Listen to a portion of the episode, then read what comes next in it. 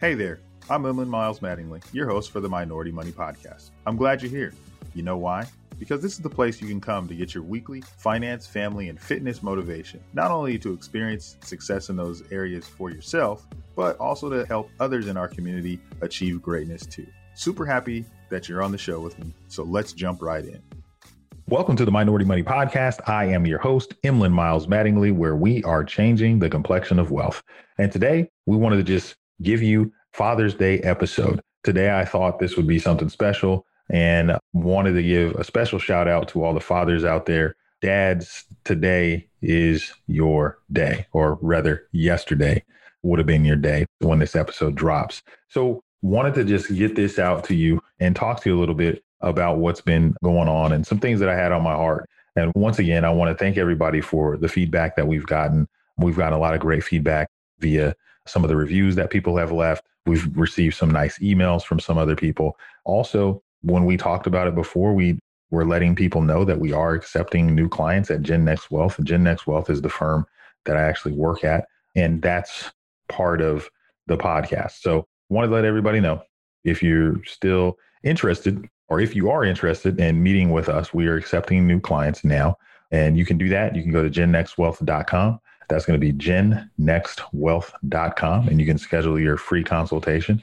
We're excited to meet with you. And once again, we want to just thank everybody from uh, all of our listeners from everywhere. And just take this time just to say happy Father's Day to all of our listeners. We cannot forget about dad. Sometimes it feels like dads get the short end of the stick. You always see the coffee cups, the ties, the different gifts that dads get. But I want to make sure that we are taking time to appreciate fathers. Also, this last weekend that passed, we had Juneteenth. And Juneteenth is a very, very special holiday. It was just federally recognized as a new holiday. And that is awesome. So, Juneteenth, what that is, is Juneteenth is the actual end of slavery here in the United States. So, when Juneteenth happened, this was in uh, 1965. The last state in the Union to actually still have slaves was Texas in 1865, rather. The state of Texas actually allowed, or slavery was done in the state of Texas. And Juneteenth was a monumental day because that is the true Independence Day for African Americans here in the United States. So, shout out for Juneteenth.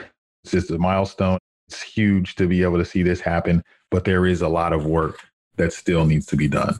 So just because it's been made a federal holiday now does not mean that the work is over, that the work is done. There's still tons of work to be done in, in equity. There's still tons of work to be done, equality. There's still tons of work to be done in many different facets of race relations in this country. However, this is something that we can smile about, we can be happy about, and know that this is just the beginning of the change that we all want to see. So, with that, we're going to jump right into the Father's Day episode. And I wanted to talk about this. This has been on my heart for some time. And I wanted to talk about this just because there's a large group of men and women that have been raised without a father. And when you're raised without a father, there's this holiday that comes up and it just hits a little different. I'm one of the people that was in that group of people that have not been raised with a father. So my grandfather was there, but I do not have a relationship, did not have a relationship with my father. We've spoken once, but we do not have a relationship. And so today's episode is going to be becoming a father when you were fatherless. And it just hits a little different for me because I hear people talk about the relationships that they have with their dad. And I won't say that I'm, well, yeah, I mean, obviously you're going to be a little envious of the relationships that other people have with people that you may not have in your life. But the biggest thing was there's been conversations that I've had with friends, and I wanted to just talk about this one in particular conversation. So, me and my buddy, we are actually playing golf, and it was my boy T Bone, actually. So, shout out to T Bone. Shout out to Ty. If you listen to this episode, I don't know if you listen or not, but if you do, shout out to you. A1 since day one, my boy Ty. So, anyhow, with that, we were out on the golf course one day and we were talking, and it just really hit me when we were talking about this. And so he was sharing a story about his own son and his son not knowing how to ride a bike. And we were sitting there and he was talking. He's like, you know, my son getting ready to do something. And I look at him and he's trying to ride a bike and he doesn't know how to ride the bike. And he said, I get mad at him. Like, how do you not know how to ride a bike? You know, however old he was at the time. And he was like, You don't even know how to ride a bike. And then it hit me. And he looked at me and he said, E, he didn't know how to ride a bike because I hadn't taught him. And I hadn't taught him that because no one ever taught me that. And so it didn't even cross my mind that that was something that I needed to do, that I have to show him how to do it, that I have to take that time because it wasn't something that was done for me. And when we talked about that, that just opened up a whole can of worms about different things that people that have not been raised with a father, and this could go the other way too with a mother, but when people are not raised with a father, there's some things that dad does. And I'm not saying only dads can teach you how to ride a bike, but in this instance, it was something that my friend wanted to do for his son and he just didn't do it because he didn't know to do it because he hadn't been taught that. And so I think about that as I look at my own kids and look at the relationship that I try to develop with them and with my daughters and my son. And I look at different things that life lessons that I may not have learned from my father. And so there's a lot of different things that people that have not been raised with a father may not understand. And so when I was thinking about that, it really hit me, right? And I started to think about, well, how do you learn how to become a father? There's not a class you can take, there's not an app you have, there's nothing you can do. And I think the only thing that happens is over time you become better, long as you can accept the feedback that maybe your family is giving you. But this journey for me to become a father when I was fatherless coming up has been quite the incredible time. I mean, we've have my older kids, my 13 year old and my 15 year old were 24 when I had Jada. And thinking about like, what does a dad do? How does a dad conduct himself? And how do you encourage your kids? How do you help your kids? How do you discipline your kids? How do you have all these different relation, not different relationships, but well, how do you do it? And this was something that I think that I'm learning. I think I continue to learn. But what I wanted to do is I wanted to give this word of encouragement to every dad out there. This is for you, Pops. This is for all the dads out there. And I wanted to give you that word of encouragement. Sometimes I really think parenting is not about perfection, it's more about progress. And if there's anything that I've learned over the 15 years that I've been a father, is that we're not going to get it perfect. And just because you didn't have a father doesn't mean that you can use that as an excuse. It just means that we have to learn as we go and we have to cultivate those relationships with our children as we go. But I will tell you this that there's no better feeling than seeing the relationships grow and nurturing that relationship with your children, nurturing that relationship with people that are close to you. And just like every other aspect of life, you may have mentors in your life. There's nothing wrong with having someone to mentor you to be a better father or picking up stuff. Some things are going to be taught to you, some things are going to be caught. And I remember some of the lessons that I learned from friends, from family, from people that I knew about what it would mean to be a father. And we can add another level of complexity to that because being a black father is even has another level of, I won't say complexity, but another level of difficulty, if you will, when you look at everything that black men have to face. And not that we're looking at this as an excuse or looking at it as a reason, but there's a lot of obstacles that black men face that other men do not face. I won't spend a lot of time on that. I'm just saying that for all of the men of color. Stand up for your kids, stand up for your children, fight for your children. And the reason why I'm saying this is because it's so often misunderstood, are so often that men may not fight. It's so often that men take time away or be absent from their children's life. And what I'm saying today is any father that's out there listening, I encourage you because the relationship that you're going to build with your children is going to be one of the strongest relationships that they will use as an example as they go into other relationships with people. The relationship they have with their mom the relationship they have with their father.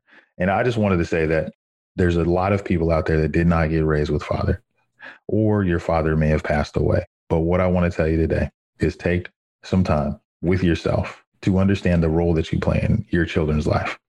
Understand how important you are. Society might not tell you how important you are. Your partner may not tell you how important you are. Your kids may not tell you how important you are. But I promise you, dad, you're important. And that's all I wanted to get out today. there's going to be a lot of guys out there, a lot of fathers out there that did not have a father. And there's a lot of moms out there that didn't have a mom. But today we're going to focus on the fathers. There's a lot of fathers out there that did not have a father. And when you're raised that way, you look at things a little different. I remember one time, I'm just going to tell the story. So I remember the time when I was playing Pop Warner football and everybody there, not every kid there, but some kids had their parents there and some kids could overhear their parents talking about how good their sons were. And I remember leaving there and going home after I hear all these people talk about how good their kids were. And I remember that night, I remember laying in my bed, crying myself to sleep and crying myself to sleep because everyone's dad was out there talking about them.